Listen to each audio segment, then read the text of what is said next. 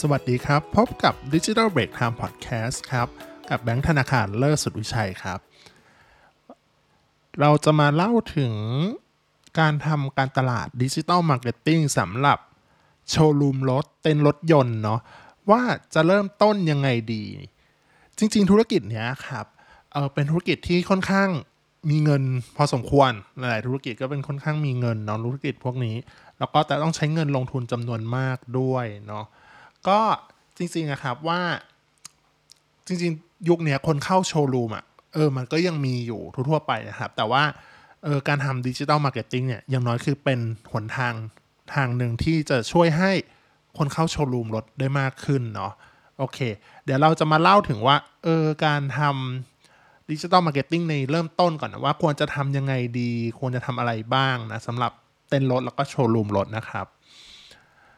อันนี้เป็นมาจากประสบการณ์ตรงเนาะเพราะว่าต้องบอกก่อนว่าทางเราอะทางดิจิทัลเบรกไทม์เราจะมีลูกค้าที่เป็นโชว์รูมรถอยู่บ้างพอสมควรอย่างเงี้ยครับทั้งโชว์รูมรถยนต์ที่มีราคาระดับหนึ่งอะไรอย่างเงี้ยเพราะฉะนั้นก็เลยเอามาทำคอนเทนต์ในวันนี้เนาะอันดับแรกเลย อันนี้ทุกคนจะรู้อยู่แล้วพวกโชว์รูมรถอะหรือว่ารถยนต์เนี่ยคือสิ่งที่สำคัญก็คือ lead เนาะก็คือคนที่ลงทะเบียนหรือ walk in หรืออะไรพวกเนี้ยเนาะแต่ว่า ก็อย่าลืมด้าน awareness ด้วยเหมือนกัน จริงๆ การทำ digital marketing ของรถยนต์เนี่ย ทุกคนจะมุ่งเน้นไปที่ lead ก่อน ก็คืออยากให้ได้คนลงทะเบียน หรือคนโทร คน inbox ติดต่อสอบถามอะไรพวกนี้เนาะ จริงๆ ใช่ไหม ก็ใช่ ใช้คำว่าส่วนใหญ่ใช่ แต่ว่าอย่าลืมคนทำพวกนี้ครับ มักจะลืม ส่วนใหญ่มักจะลืมสิ่งที่ลืมกันเลยก็คือด้าน awareness มักจะไม่ค่อยทำแล้วก็ละเลยไป เอาเงินไปลงพวกเกี่ยวกับ lead ทั้งหมดเลยเนาะ จริงๆขั้นตอนการทำ awareness เนี่ยก็สำคัญไม่แพ้กันเนาะการทำโฆษณาบนโซเชียลมีเดียต่างๆไลฟ์หรืออินฟลูเอนเซอร์พวกเนี้ยก็มีผลต่อการรับรู้และการตัดสินใจซื้อรถยนต์เหมือนกันเนาะก็พูดง่ายคือก่อนที่คนจะลงทะเบียนหรือเป็นลีดเราได้เนี่ยอย่างน้อยคือเขาต้องผ่านขั้นตอนแบบ consideration ก่อน คืออย่างน้อยคือกลุ่มที่เคย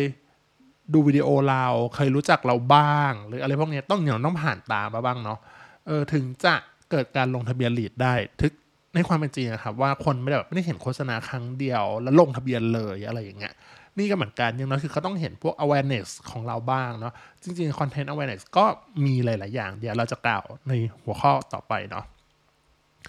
ข้อ 2 ก็คือเว็บไซต์คือแหล่งให้ข้อมูลสำคัญ แล้วก็อย่าปล่อยทิ้งล้าง อันเนี้ยโชว์รูมหลาย ๆ เจ้าเลยก็จะมีทำเว็บไซต์ไว้บ้าง หรือไม่มีเลยก็เยอะอ่า บางคนก็ไปทำบน Facebook อย่างเดียวนะฮะ หรือว่าบนเว็บไซต์เรามีเว็บไซต์ แต่ว่าไม่เคยอัปเดตเว็บเลย คือเหมือนเป็นหน้าโชว์เฉยๆ display โชว์แค่นี้มีอยู่หน้าเดียวเป็นหน้า landing page อะไรอย่างเงี้ยครับ จริงๆอะการการการที่การที่คนจะซื้อรถยนต์สักคันเนี่ยครับ อันนี้ทั้งแบบ high-end ด้วย branding ด้วยอะไรพวกเนี้ย คืออย่างไรเขาต้องอ่านข้อมูล เพราะว่าสินค้าพวกรถเนี่ยเป็นเป็นสินค้าที่มีราคาในระดับหนึ่งนะเพราะฉะนั้นเนี่ยข้อมูลยกเว้นอ่าข้อมูลของตัวรถแล้วข้อมูลการรีวิวอะไรพวกเนี้ยอย่างน้อยคือควรจะมีบ้างในเว็บเนาะแล้วก็อัปเดต อันดับแรกเลยก็คือ ในเว็บควรจะมีอะไรบ้างเนาะข้อคือเป็นเว็บไซต์ที่ค่อนข้างมีคุณภาพระดับหนึ่งก็คืออย่างน้อยคือเป็น responsive บ้างเออไม่ใช่แบบเว็บหน้าเว็บเก่าๆ สมัยก่อนอะไรอย่างเงี้ยครับ แล้วก็มีรายละเอียดต่างๆ รุ่นยอดนิยมที่เรามีขายเนาะก็คืออาจจะแบ่งเซกชันว่าโอเค เป็นรุ่น A รุ่น B รุ่น C อะไรเงี้ยอะเป็นรถ SUV หนึ่งแล้วก็มียี่ห้ออะไรอย่างเงี้ยหรือจะแบ่งใบยี่ห้อก็ได้ อันนี้แล้วแต่เราดีไซน์ขึ้นอยู่กับว่าเว็บเราขายรถอะไรเป็นหลักนะฮะแล้วก็อย่างน้อยคือให้มีอัปเดตคอนเทนต์บ้างอย่างต่อเนื่องเนาะคือเข้าใจทุกคนก็อยากขายของอะ ก็ถ้าเป็นบน Facebook หรือบนโซเชียลมีเดียอื่นของพวกรถยนต์พวกนี้ก็มักจะแปะกับเอ่อพวกราคา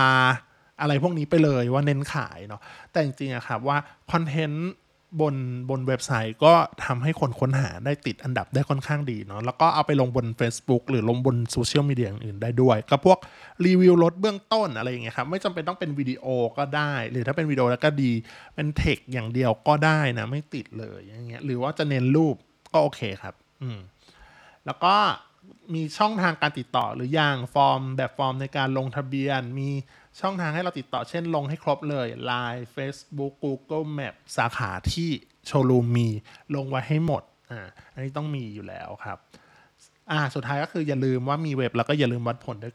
ด้วย GA บ้าง หรือ Adobe Analytics อะไรก็ว่ากันไปเนาะ คือถ้ามีวัด Go หรือ Conversion ด้วยก็ดีนะครับ ติดแท็กบนแบบฟอร์มอะบนปุ่ม บนเบอร์โทร บนอีเมล อะไรพวกนี้คลิกอะไรพวกเนี้ยก็ทำได้ก็ควรจะทำแล้วก็ข้อ 3 ครับ พวกรถเนี่ยต้องบอกก่อนตรงว่าสินค้ามันผลิตมาจากแหล่งเดียวกัน มันมีคุณภาพอยู่แล้วเนาะพูดง่ายคือสินค้ามันไม่ได้แตกต่าง แต่ service อะคือหัวใจสำคัญทำให้เราต่างจากคนอื่นนะฮะ service ในที่นี้คือมาถึงการบริการโดยรวมเนาะทั้งเซลล์ด้วยอ่าแล้วก็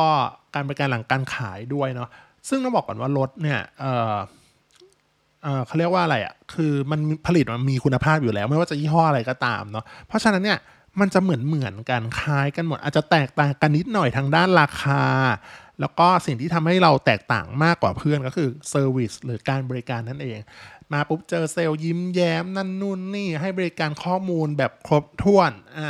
เฮ้ยทำให้เราตัดสินใจซื้อได้ง่ายขึ้น อันนี้เคยเป็นเหมือนกันนะแบบว่าเฮ้ยอันนี้พูดถึงว่าเป็นรถเนาะแต่ว่าเราไปซื้อเราไปดูบ้านหรืออะไรเงี้ยเฮ้ยมีเซลล์ในการประกอบการขายคือเราอะเป็น introvert นิดนึง แต่ว่า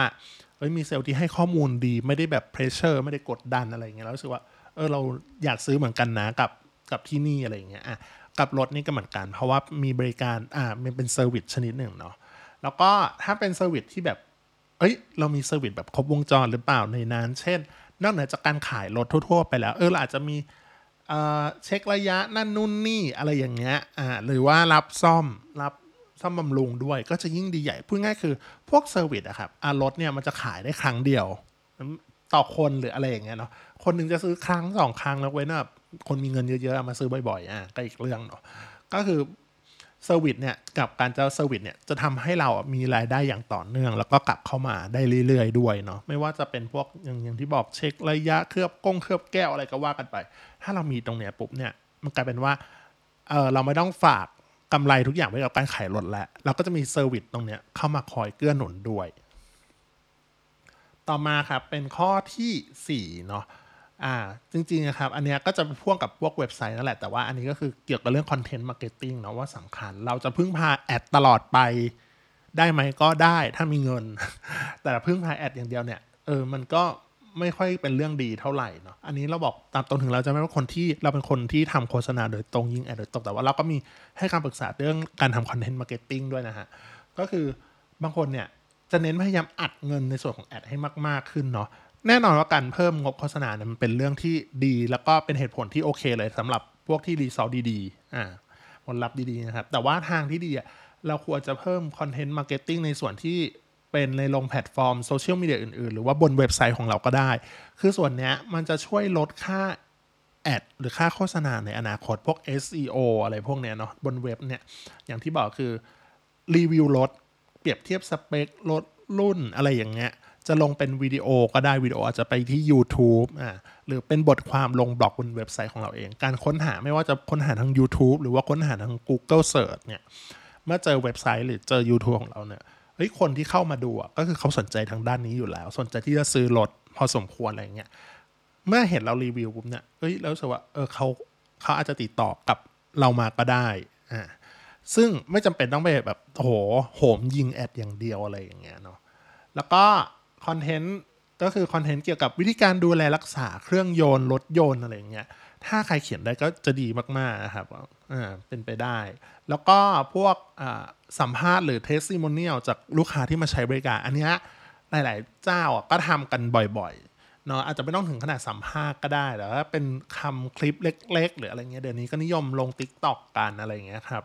ก็คือว่า เอ้ยทำไมลูกค้ามาใช้บริการที่นี่ ส่วนใหญ่ก็คือส่วนใหญ่เป็นการถ่ายรูปกับเซลล์ว่า เอ้ย อะไรอย่างเงี้ย ออกรถใหม่ป้ายแดง อันนี้ก็ทำได้เหมือนกันเนาะดังนั้นหลายท่านคงทำกันอยู่แล้ว แล้วก็จะมีอินฟลูเอนเซอร์ อินฟลูเอนเซอร์เนี่ย เฮ้ย อันนี้น่าสนใจ บางคนบอกว่า เฮ้ย อินฟลูเอนเซอร์ถ้าแบบเขามาส่วนใหญ่ก็คืออยากให้มาพวกที่โชว์รูมรถมากกว่าที่จะมาเน้นขายรถ งงไหม คือรถอะมันก็ขายได้แหละ แต่ว่า เออเราไม่อยากไป branding รถอะเราต้อง branding ตัวโชว์รูมของเราถูกไหมอ่าว่าโชว์รูมเรามันเด่นตรงไหนอะไรยังไงอ่าถ้าเป็นอินฟลูเอนเซอร์ที่มาโชว์รูมของเราแล้วมา branding ให้เราเนี่ย เอ้ยมันก็โอเคฮะต่อมาข้อสุดท้ายเนาะก็คือ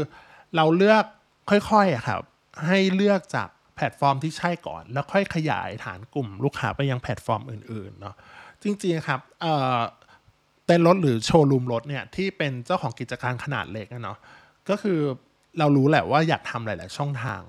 แต่ในความเป็นจริงอะครับเนื่องจากว่าบัตเจ็ตมันมีจำกัดเนาะอยากให้ทำพวกโฆษณาที่มันเขาเรียกอะไรได้ผลลัพธ์ดีก่อน หรือว่ามีคนอยู่บนนั้นเยอะก่อน ไม่ว่าจะเป็น Facebook ก่อน หรือ Google Ad ที่เป็นส่วนของ Search ก่อนก็ตาม เพราะว่าถ้าเป็น Facebook เนี่ยเอาคนอยู่เยอะอยู่แล้วเนาะแต่ถ้าเป็น Google Ad ที่ส่วนที่เป็นของ Search เนี่ยเป็นเพจ Search เนี่ย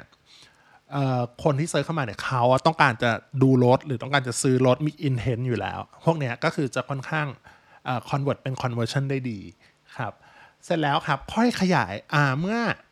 เขาเรียกว่าอะไร เมื่อตรงเนี้ยค่อนข้างอยู่ตัวละ ค่อยๆ ขยายไปแพลตฟอร์มอื่นเนาะเท่าที่ทราบก็คือหลายๆ คนก็เริ่มแบบว่าเออทำคลิปรีวิวง่ายๆ ลง TikTok อะไรเงี้ยโฆษณาบนไลน์บ้าง อะไรอย่างเงี้ยก็ทำได้เหมือนกัน หรือว่าถ้า เงินเหลือเยอะแล้วอาจจะไป native ad ก็ได้ค่อนข้างแล้วแต่เลยเนาะโอเค เดี๋ยวเราจะสรุปก่อนนะว่า digital marketing สำหรับรถยนต์เนี่ยมีอยู่ 5 อย่างนะคนเริ่มต้นยังไงดี อันดับแรกคือเรื่อง lead สำคัญก็จริงแต่ว่าอย่าลืมด้าน awareness ด้วยพูดง่ายคือทำดิจิทัลควบคู่เอ่อ digital marketing ทางด้าน awareness ควบคู่กับ lead คู่กันไป แล้วก็เว็บไซต์ข้อ 2 ครับ เว็บไซต์เป็นสิ่งสำคัญเนาะอย่าปล่อยว่างปล่อยเปล่า ควรจะมี แล้วก็ให้ข้อมูลให้ครบ ข้อ 3 ก็คือ สินค้าตัวรถเองเนี่ยมันไม่ค่อยได้แตกต่างหรอก แต่ service จริง ๆ ของพวกโชว์รูมรถเต็นท์รถเนี่ยคือ service เนาะหัวใจสำคัญทำให้เราต่างจากคนอื่น training sales ให้ดีแล้วก็มี service บริการอื่นให้ครบวงจรก็จะดีมากๆครับ แล้วก็ข้อ 4 อย่าลืมว่า content marketing อ่าก็สำคัญเราจะพึ่งพา ad ตลอดไป ก็ยากหน่อยอะไรอย่างเงี้ยครับสุดท้ายก็คือเลือกแพลตฟอร์มที่ใช่ก่อน แล้วค่อยขยายฐานกลุ่มลูกค้าไปยังแพลตฟอร์มอื่นๆเนาะโอเค สำหรับหวังว่าใครที่เป็นเจ้าของโชว์รูมรถเต็นท์รถยนต์อะไรพวกเนี้ยครับ ก็เอาไปนำไปใช้ได้เนาะแต่ถ้า เอ้ย ต้องการหาที่ปรึกษาหรือคนทำโฆษณาทางด้านเนี้ย สามารถติดต่อ Digital Break Time เข้ามาได้ครับ โทร 0822454747 ครับ วันนี้ไว้เท่านี้ก่อนนะครับ สวัสดีครับ